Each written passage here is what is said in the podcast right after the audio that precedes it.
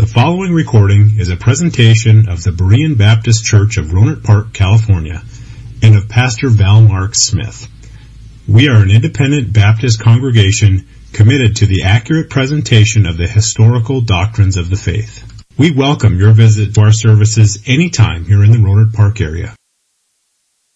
I'd like you to open your Bibles, if you would, please, to Revelation chapter 20. And if you'll find that scripture rather quickly, we're going to read from God's Word. Let's stand for the reading, if you would.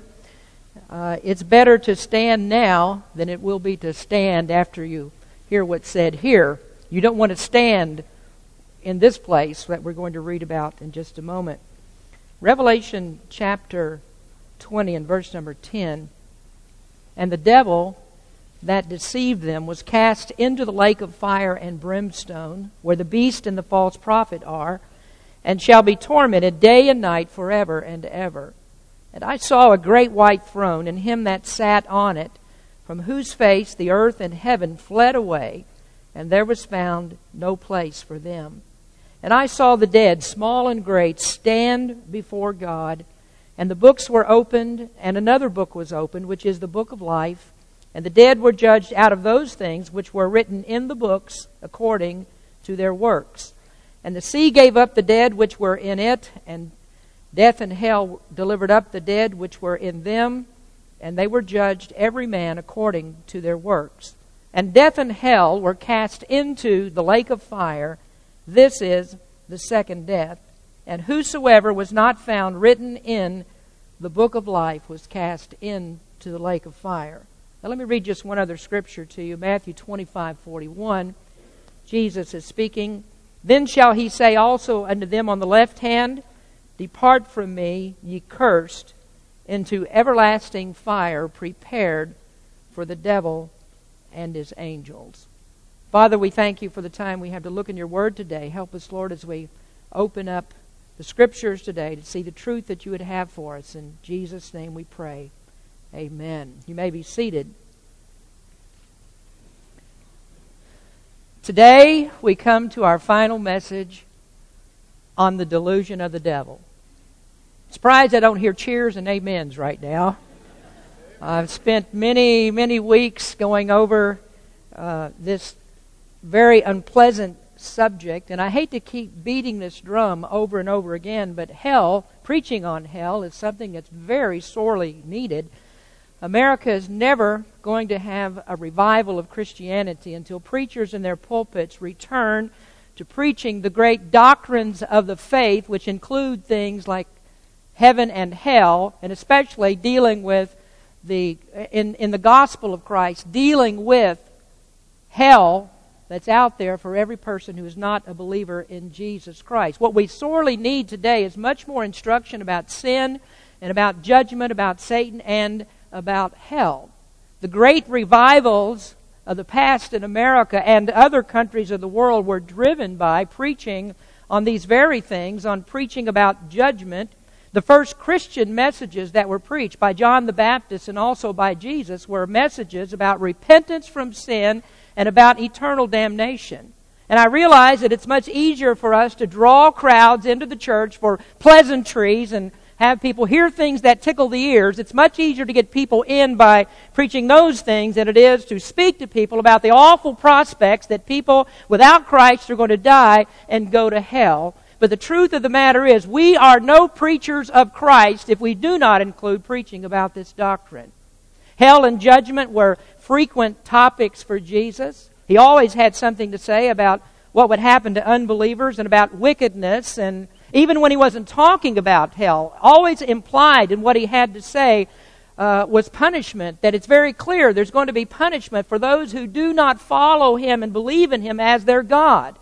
Now, the trend of preaching today is to steer clear of any type of thing that is going to upset people, that's going to make them uncomfortable as they sit in the pew. And so preachers just push this kind of doctrine aside and say, we're not going to talk about that. That makes people unhappy. But we've got to preach this doctrine of hell. This is what Jesus did. He disturbed the status quo of people. They didn't want to hear about hell either when he preached about it, but he was willing to disturb them, even disturbing religious leaders. The disciples said to him, Don't you understand that you have upset the Pharisees? And that is exactly what he wanted to do. He wanted to upset them. He didn't want them to remain uncomfortable in their unbelief, and he didn't want them to stay there, but rather he wanted to drive them to the realization of where they were going if they didn't turn from their wicked ways. And so Jesus often held their feet to the fire, and eventually they crucified him because of it. But if we would just listen to Jesus preach, we would hear him very clearly say, I am not come to call the righteous, but sinners to repentance. I am not sent to the lost, but to the lost sheep of the house of Israel. The Son of Man has come to seek and to save that which is lost. Repent, for the kingdom of heaven is at hand. Except a man be born again, he cannot see the kingdom of God. And in all of those statements, there is the identification of sin and of sinners, and they require an explanation of what happens to people that don't believe. They require information about the seriousness of unbelief. The consequences of it are monumental, and the remedy for it wouldn't have been the most miraculous of all the events that happened in the world, that God became a man and went to a cross and died. If hell was not such an awful prospect, we wouldn't need the monumental sacrifice of Jesus Christ. And so this is the constant theme of his preaching. We must be saved. That there is a great danger out there if we are not saved. And just as Jesus said, there's a day coming when he is going to separate the lost from the saved. And those that are lost are going to the place for the devil and his angels. Now, Satan doesn't want you to know about hell. He wants you to be offended at the prospects of it. He doesn't want your preacher to tell you about it. He doesn't like to get this information out, because in this we find out what God thinks of sin and what God thinks of sinners. And so the devil puts it in the minds of preachers to completely forget about, completely push the preaching of hell out of the preaching. Avoid the discussion altogether. And this discussion tells us what will happen if you don't give up everything that you are to receive everything that Christ is. Now, a moment ago I said that revival would not come to America until preachers return to preaching the doctrine of hell. The greatest revival that occurred in American history was in the 18th century. That's called the Great Awakening. And Jonathan Edwards, who was perhaps the greatest theologian that was ever produced by this country, preached a powerful sermon that was entitled Sinners in the Hands of an Angry God. And that was a sermon about hell. And he preached that sermon many times. And the message of that sermon resounded throughout New England, so that when he was finished, and when the Great Awakening was in progress and was over, there were 35,000 people that came to Christ because of the preaching of these great sermons like Sinners in the Hands of an Angry God. It's preaching on hell that actually drove people to the cross of Christ. Let me just read a few lines from his sermon. His text verse was Deuteronomy 32, verse number 35, which says, "To me belongeth vengeance and recompense. Their foot shall slide in due time, for the day of their calamity is at hand, and the things that shall come upon them make haste." And Edwards commented on this verse, and he says, "The reason why they are not now fallen already and do not fall now is only that God's appointed time is not come. For it is said that when that due time or appointed time comes, their foot shall slide. Then they shall be left to fall as they are inclined by their own weight. God will not hold them up in these slippery places any longer, but will let them go. And then at that very instant they shall fall into destruction. As he that stands on such slippery, declining ground on the edge of a pit, he cannot stand alone. When he is let go, he immediately falls and is lost." The observation from the words that I would not insist upon is this: there is nothing that keeps wicked men at any one moment out of hell but the mere pleasure of God. By the mere pleasure of God, I mean his sovereign pleasure, his arbitrary will, restrained by no obligation, hindered by no manner of difficulty, any more than if nothing else but by God's mere will had in the last degree, or in any respect whatsoever, any hand in the preservation of wicked men for one moment. And you, children, who are unconverted, do not you know that you are going down to hell to bear the dreadful wrath of that God, which is now angry with you every day and every night? Will you be content to be the children of the devil, when so many other children in the land are converted and are become the holy and happy children of the King of Kings. And people responded to that message because that's a biblical message.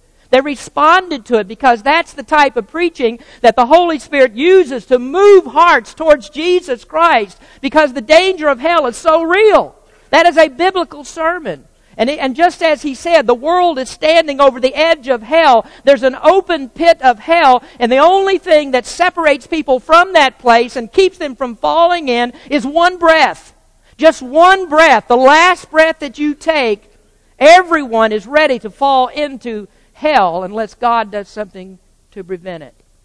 The wrath of God is hotly kindled.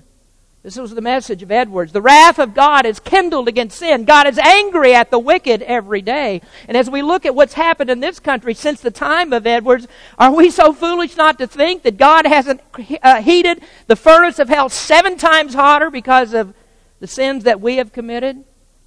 Now at present, God is long-suffering. He patiently waits for repentance, but that time is coming to a close.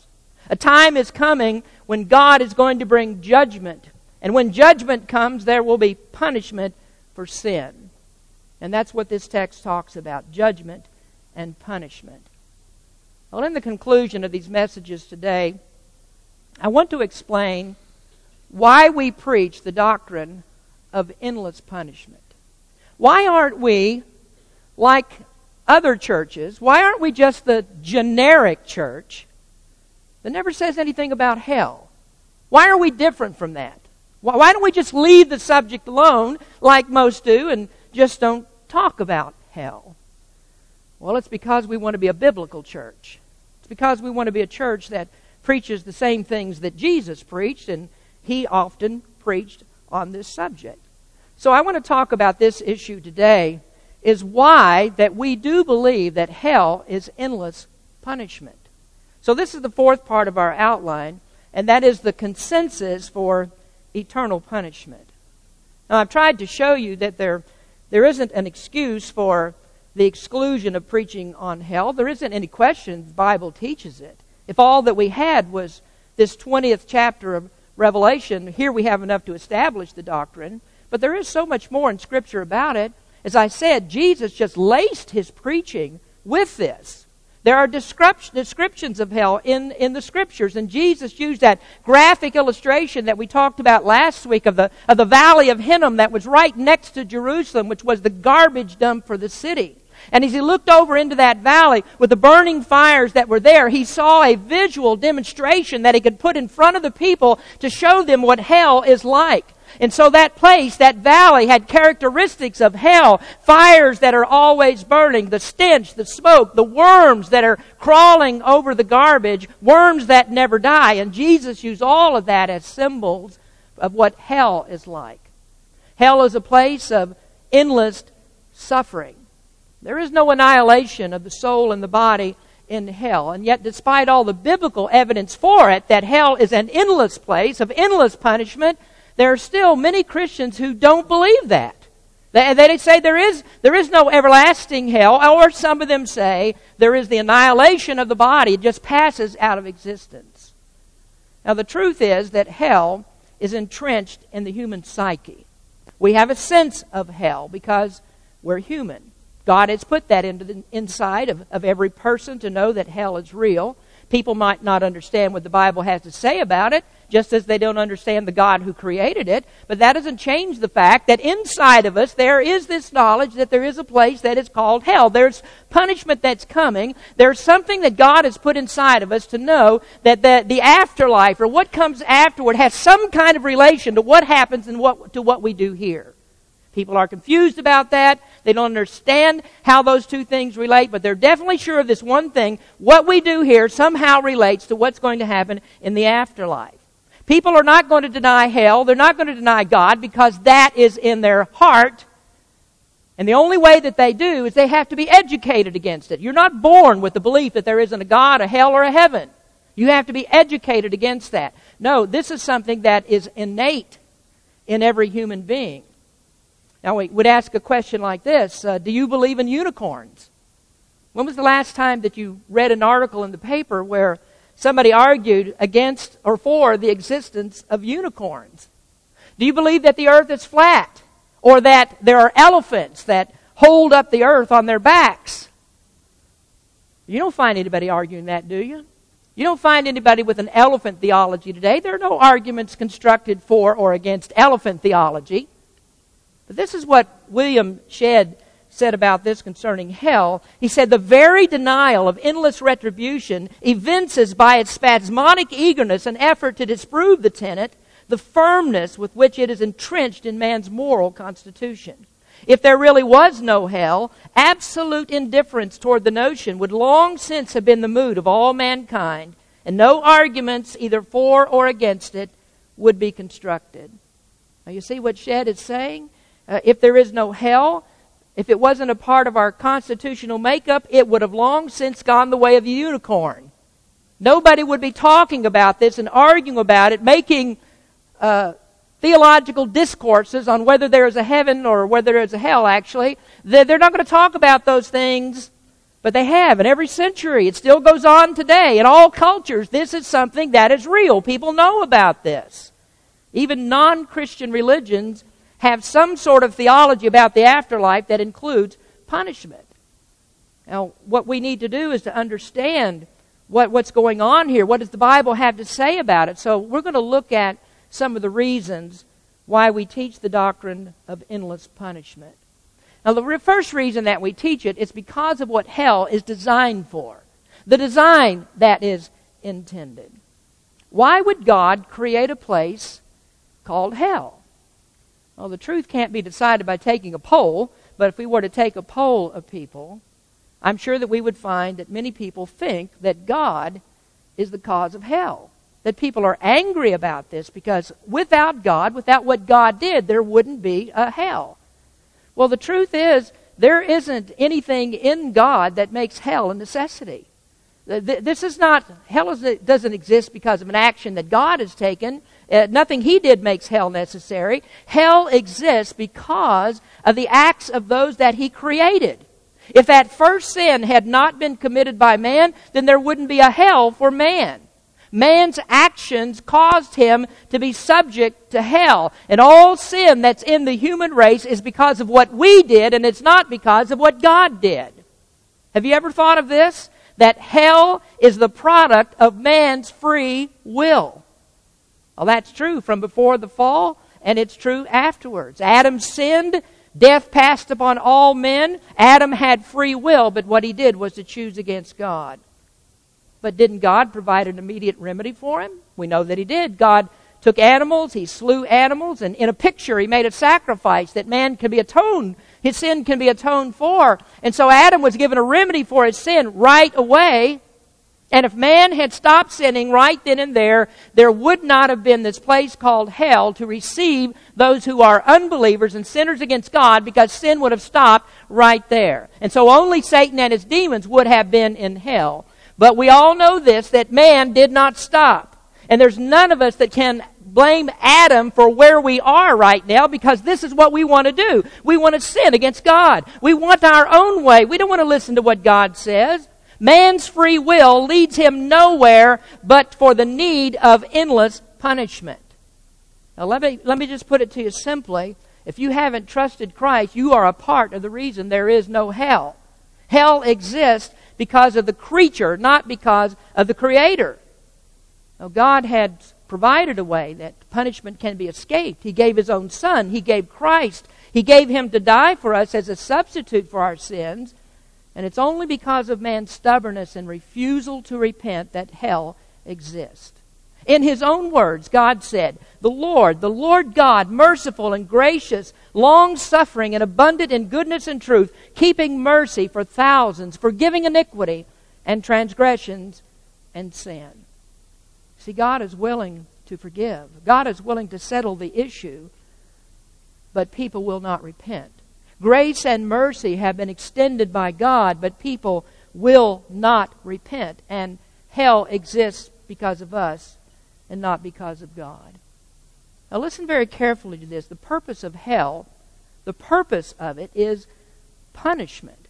The intended design of hell is punishment. And hell must be everlasting because hell was never intended to reform anyone. We're not talking about remedial punishment. Hell is not intended to reform. It is intended to punish. There is no one who is improved by punishment. The only way that we can be improved is by redemption. If we could be improved by punishment, then we don't need redemption. Christ would never have needed to come into the world to die if punishment is going to do the trick of making us right with God. And so God would just say, well, you've sinned against me, and I'm going to punish you, and punish you to such an extent that all of your sins can be paid for. Now, if God resorted to punishment to improve us, then punishment actually would turn out to be more effective than redemption. Do you understand that? Because punishment would mean everybody. If that improved it, it would mean everybody eventually gets to heaven. Sometime or another, they're going to get there, whereas redemption says only some are going to be there, only those who are believers in Jesus Christ. So if hell is meant to improve us, then it becomes a greater incentive. It becomes the thing that will take us to heaven rather than Jesus Christ. Is that screwed up? Is that backwards to think like that? Now, the improvement theory is actually the basis for the Roman Catholic doctrine of purgatory. That Christ didn't do enough. That his death was insufficient to pay the full penalty of sin. And so a person has to be punished by the fires in order to purge him, in order to make him fit, in order to get into heaven. And so, if that's true, purgatory is actually more powerful than the blood of Jesus Christ. Because the blood of Christ can't get you into heaven, but being punished in the fire can. Oh, hell has to be eternal punishment because men are never improved by punishment. The design is not to improve, it is to punish. Now, secondly, we preach endless punishment because the doctrine of the atonement is affected. If hell is not real and punishment is not eternal, then the atonement is affected. Christianity is the only religion that has an atonement. The atoning death of Jesus Christ is peculiar to Christianity. No other religions have this. It's actually the pinnacle of Christian truth. The atonement is God's selfless act. And if hell exists or does not exist, or if hell is finite in time, then the atonement is devalued. The suffering of Christ could not be infinite, and crimes against God are reduced to nothing more than crimes against man. And if that's true, then God could have chosen someone else. Or God could have chosen another method for atonement. He didn't need to send his own son. As one author said, the cross and hell stand or fall together. Hell is extreme, but that is because sin is extreme and because extreme measures were taken for our salvation. We cannot survey the wondrous cross, meditate on what the Savior suffered, and assert that hell is an inappropriate punishment for sin. Now, because the one who died for sin is of infinite worth, the suffering of sin against him must be infinite to satisfy that worth. Otherwise, the payment of sin that's made by Jesus Christ, the Son of God, who is the God-man, is a payment that far exceeds the one that needs to be made. Now, let me give you an example of this. You're going to have to follow this closely. Don't get lost with me here. Think for just a minute about David's sin against Uriah. We know that story of how David stole Uriah's wife, Bathsheba, and committed adultery with her. And in order to cover up that sin, David had Uriah murdered. And as far as man is concerned, there is a penalty that will satisfy that crime. The satisfaction would be David's death. Man can't do anything more than to die, to give his life. And so man can give nothing but that, and when the life is taken, we consider that punishment satisfied, justice has been done, because you can't do anything further to a dead man. You can't punish him anymore, and so we consider justice is satisfied if you take a person's life. But we notice that when David was confronted by the prophet Nathan, that it wasn't against Uriah that he said that his sin was so serious. He said, it is against you, God. And so he says in Psalm 51, against thee, thee only have I sinned and done this evil in thy sight, that thou mightest be justified when thou speakest and be clear when thou judgest. So the greater sin was against God. And if we can say that David's sin could be satisfied by a finite punishment, that is, by giving his life, then God would stand in the same relationship to David as David did to Uriah. Do you understand this? David knew that the reason that he needed to repent was the concern of the greater sin that is against God, that he could not satisfy God by giving his life. That won't satisfy God. The only thing that can is infinite punishment. The fact that God became man and paid such a prodigious price to remove our sins is the greatest argument for eternal punishment. Hell cannot be annihilation because it devalues devalues Christ's blood. It devalues the suffering of the cross. If it's not everlasting, then neither was the suffering of Christ infinite. And what eternal punishment does, it establishes the extreme difference between the nature of man and the nature of God. You see, if you go to heaven forever, you're never going to become God. And when you go to hell, you are never going to be punished in a way. Not even 1,000,000 men dying 1,000,000 deaths could be punished in such a way to match the worth of Christ's death for sin. Now, thirdly, we believe in endless punishment because endless sin must be endlessly punished. You see, when a person dies and goes to hell, he doesn't stop sinning or being a sinner. He never ceases to be guilty of his sin. The divine sentence of the lost condition is found in Revelation 22:11, which says, "He that is unjust, let him be unjust still, and he which is filthy, let him be filthy still." There is no change in a person's condition in hell. Now, in order for a person to get into heaven, the guilt of his sin has to be removed. And he has to be determined and judged to be no longer a sinner. But that's not the case that you have in hell, because in hell, sin goes on, and so therefore the guilt of sin goes on. When a crime is committed, there isn't any amount of time that can go by that could cause a person to be not guilty of that crime. Even a person who spends his life in prison, spends the whole life there, there is never a time that he is not guilty of committing his crime. Well, that's a problem for heaven, so what God had to do was to provide a way that guilt of sin can be taken away. And so by Christ's sacrifice and the imputation of Christ's righteousness to the sinner, and then by our sins being charged upon Christ, the one who commits sin is declared not guilty. The record of his sin is expunged, all of it's wiped away, and so there is no longer any reason for punishment. Now, that's what we call the doctrine of double imputation, and that might not make any sense at all to you right now. So let me just make it really simple for you.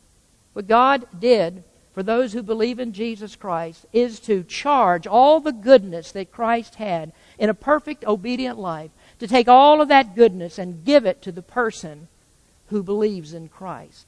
And then he took all the sins that we commit and he placed them upon Jesus Christ. And so Jesus became the sinner in our place. That's double imputation. We get Christ's righteousness, he gets our sin. And on the cross, Jesus died for our sin. Now there's a remarkable demonstration of this in the Old Testament in sacrifices that were made at the tabernacle. There are two things, there are two words that express what happens when a person is justified by faith. The two words are first, propitiation, that is the satisfaction of God's wrath, and the other word is expiation, which is the removal of man's guilt. Both of those are pictured in the Day of Atonement in a ceremony on that day in the Old Testament. On that one day of the year, two goats were taken. One of those goats was killed as a sacrifice, and the blood of that goat was taken into the Holy of Holies in the tabernacle, and that blood was sprinkled on the mercy seat above the Ark of the Covenant. And in a picture, what the children of Israel were showing there and what the priest did was to sprinkle the blood as an atonement, a satisfaction to God that pictured Jesus Christ's blood that would be shed on the cross of Calvary. There was a second goat And the second goat wasn't killed. It was treated differently. Instead, the sins of the people were confessed upon the head of that goat. And then that goat was taken out in the wilderness and set free, never to be seen again. And that goat was the picture that guilt has been taken away. And so that goat went away. The sins confessed on his head went with him. And that's what Christ did for us. He took our guilt away. Christ did both of those in his death. He accomplished satisfaction to God for sin, and that's our the propitiation of God, and then the expiation of our guilt. He did both of those things on the cross, and both of those things are necessary.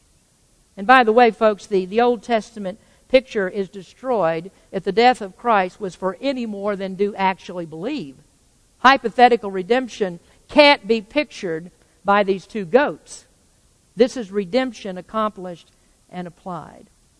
Now, here is the problem for the person that's in hell. His problem is, even if he could satisfy God's wrath by his punishment, what he can never do is to have his guilt taken care of. There's no way that his guilt can be removed from him. And to escape hell, both of those have to be accomplished. And then we would also note this, that sin arises out of the sinful nature.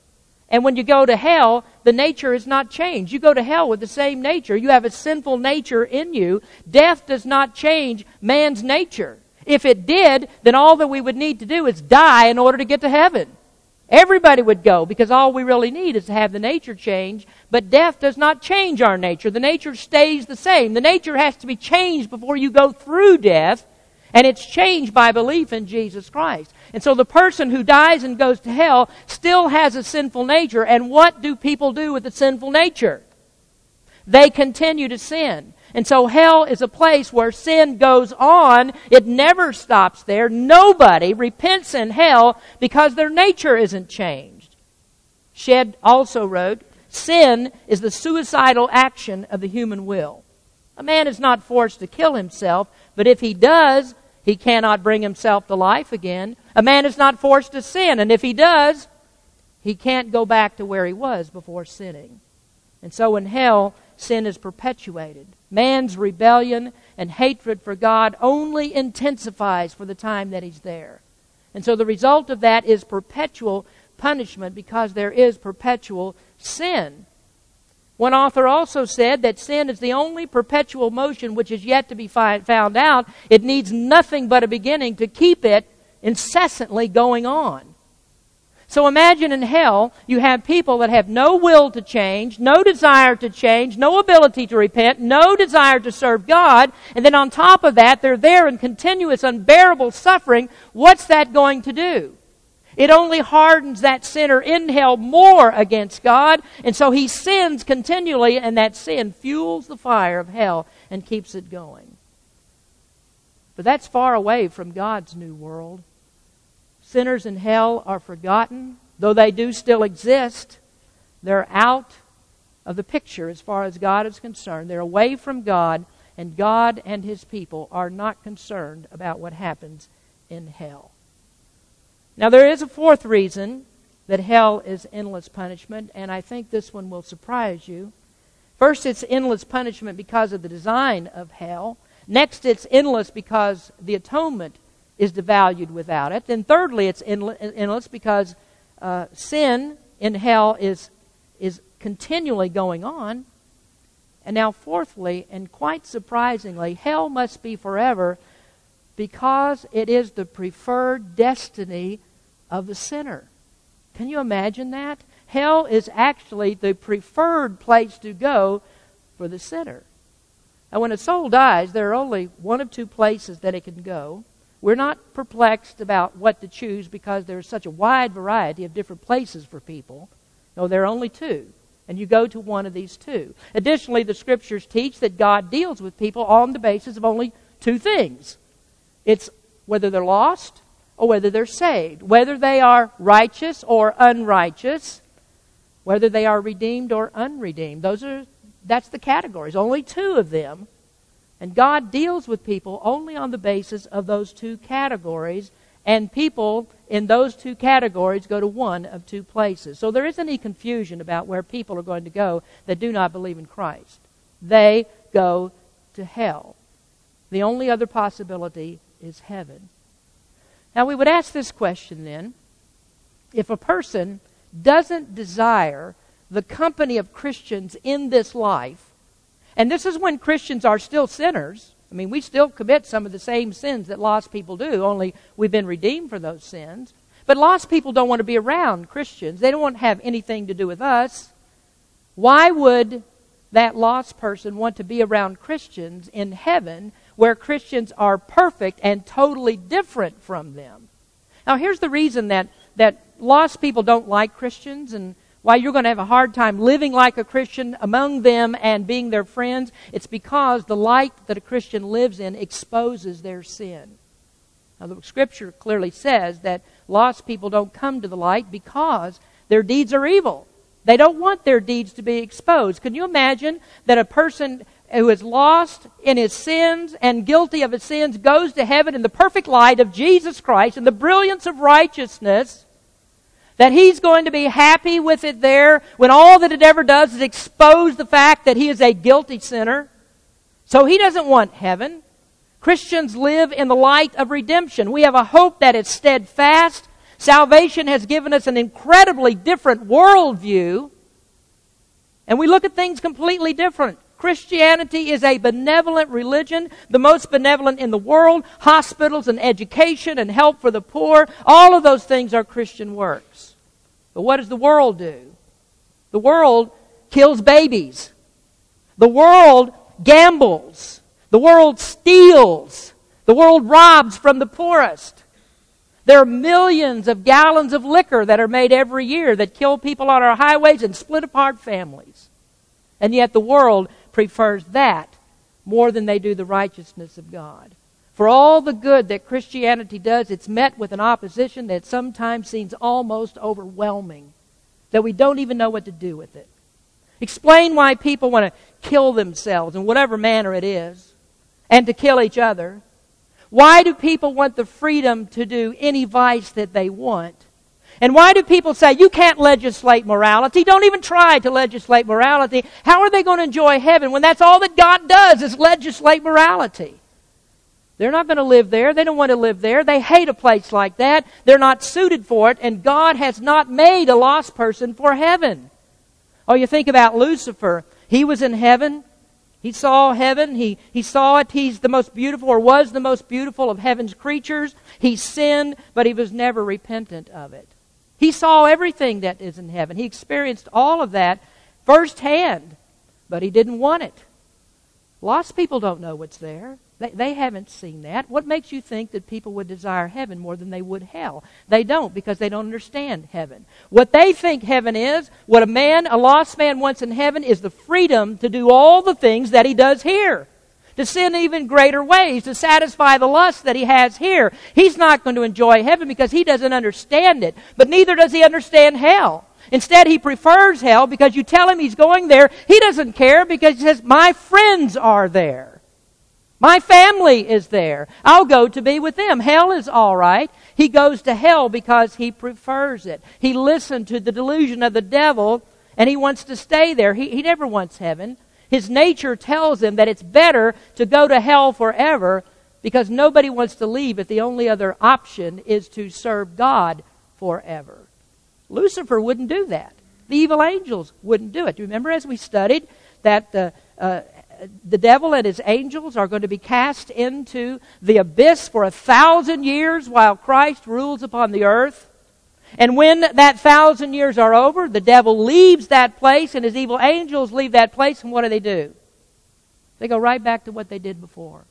And then you have all of these lost people that are living on the earth in the millennial kingdom. And what do? They don't like the righteousness of God. They don't like God to rule over them. So what do? They rebel against God because what? They love sin. They don't want to live in righteousness. They're not going to enjoy heaven. They don't want heaven because that's all that heaven is. Righteousness.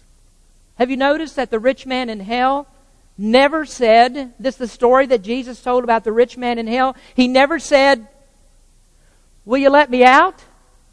Not once did he say that. We would expect him to say that. He never said, let me out.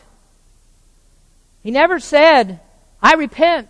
I'll turn around. I'll serve you, God, forever if you'll just let me out of this place. He never said that at all. But what he did say was, alleviate my suffering somewhat here in hell. Doesn't that tell you something? Lost people don't want to go to heaven. Not when the option is to serve God. They want to be in hell. To go to heaven requires a change of heart. To go to heaven requires a change of nature. To go to heaven requires a change of desire, and no lost person has that desire. And isn't that remarkable that people in eternal punishment don't even know enough to get out? They don't want out because the alternative is God. They didn't want him here, and they won't want him there. And so have you considered this? Have you considered who you blame for hell? Is God the cause of hell? Do you blame him because your friends and your family have gone there and you are going there? Do you blame God for that? Don't blame him. Blame yourself. Blame your own sins, because that's what made hell a necessity. But let me give you a final word. Oh, this could be so depressing. All of us are born in sin. We all came from Adam. We're all born in sin. And we're going to continue in sin, but we have a final word here, and that is that God's love for the sinner is greater than the sinner's love of sin. Do you understand that? God's love for the sinner is greater than the sinner's love of sin. And this is why he sent Jesus into the world. God knew that you weren't going to turn from sin. God knew that you would never desire him. God knows that you will never choose him, because the only thing that you will ever choose is to go on sinning. You never change your mind about that. You'll only choose to go on sinning, and you will never change your mind unless God does something about it. And what God did was to send his own Son into the world to die for sin. And God provided a way of redemption. And God said there is a way that you can get rid of your sins forever, and all of your guilt can be taken away. And so he gave his Son. He said, I will provide the way for you. Hell does not exist because of God's activity, but I can promise you this, that heaven exists only because of God's activity. Now, Christ died to give another option. And this other option is that people can be in heaven with him. So here we've come to the end of our series. Christ died for this, to end the delusion of the devil. In 1 John, it says, in this, can we have that? He that committeth sin is of the devil, for the devil sinneth from the beginning. For this purpose the Son of God was manifested, that he might destroy the works of the devil. Jonathan Edwards, in that great sermon, pleaded for people to come to Christ. And let everyone that is yet of Christ and hanging over the pit of hell, whether they be old men and women, or middle-aged, or young people, or little children, now hearken to the loud calls of God's word and providence. And that's what I desire for you to do. Everyone that is yet of Christ, hearken to the loud calls of God to come to him, to obey God's word, to trust Jesus Christ as your Savior, and avoid hell. Avoid the place where the devil and his angels will be and where they're going to be kept forever. The promise is Jesus saves. And Jesus will save you now, and he'll save you forever. He'll change your heart. He'll change your nature. And he'll give you a new home where all that you'll ever want to do is praise and glorify and serve the living God. Heaven is the place that you want to be if you know Jesus Christ. I hope that you'll come to him. Let's pray. Our Heavenly Father, as we come to the conclusion of our series about the devil, we're thankful, Lord, to give him up, to turn away from this kind of preaching to something that's better suited for those that are going to heaven. We realize as we talk about hell among our congregation that we have professed believers in Jesus Christ, and mostly what we're doing is just giving information that helps them to understand what you've done, and then also, Lord, to have a stronger desire to turn people away from this awful place, even as Edwards preached with a fervent heart, begging and pleading for people to avoid the awful place called hell. Lord, we thank you for Jesus Christ who has delivered us from that place. And so we are glad to leave this doctrine, even though we know we must continue to preach it. We're ready to move on to talk about heaven and what you promise for those who are believers in you. So Lord, help us, though, to keep this on our minds, not to turn loose of this. We've had these many, many weeks to discuss it. Help us to retain this information, to give this to people who need it. And Lord, may we be ever mindful of that awful place where people will die and go without you. Turn hearts to you today, Lord. Change someone who has not yet realized who Jesus Christ is and what he does for lost sinners. Lord, we just pray that your grace and mercy will be extended and you would open hearts to the gospel of Christ. In his name we pray. Amen. 250 years or so since Jonathan Edwards preached his sermons in the Great Awakening.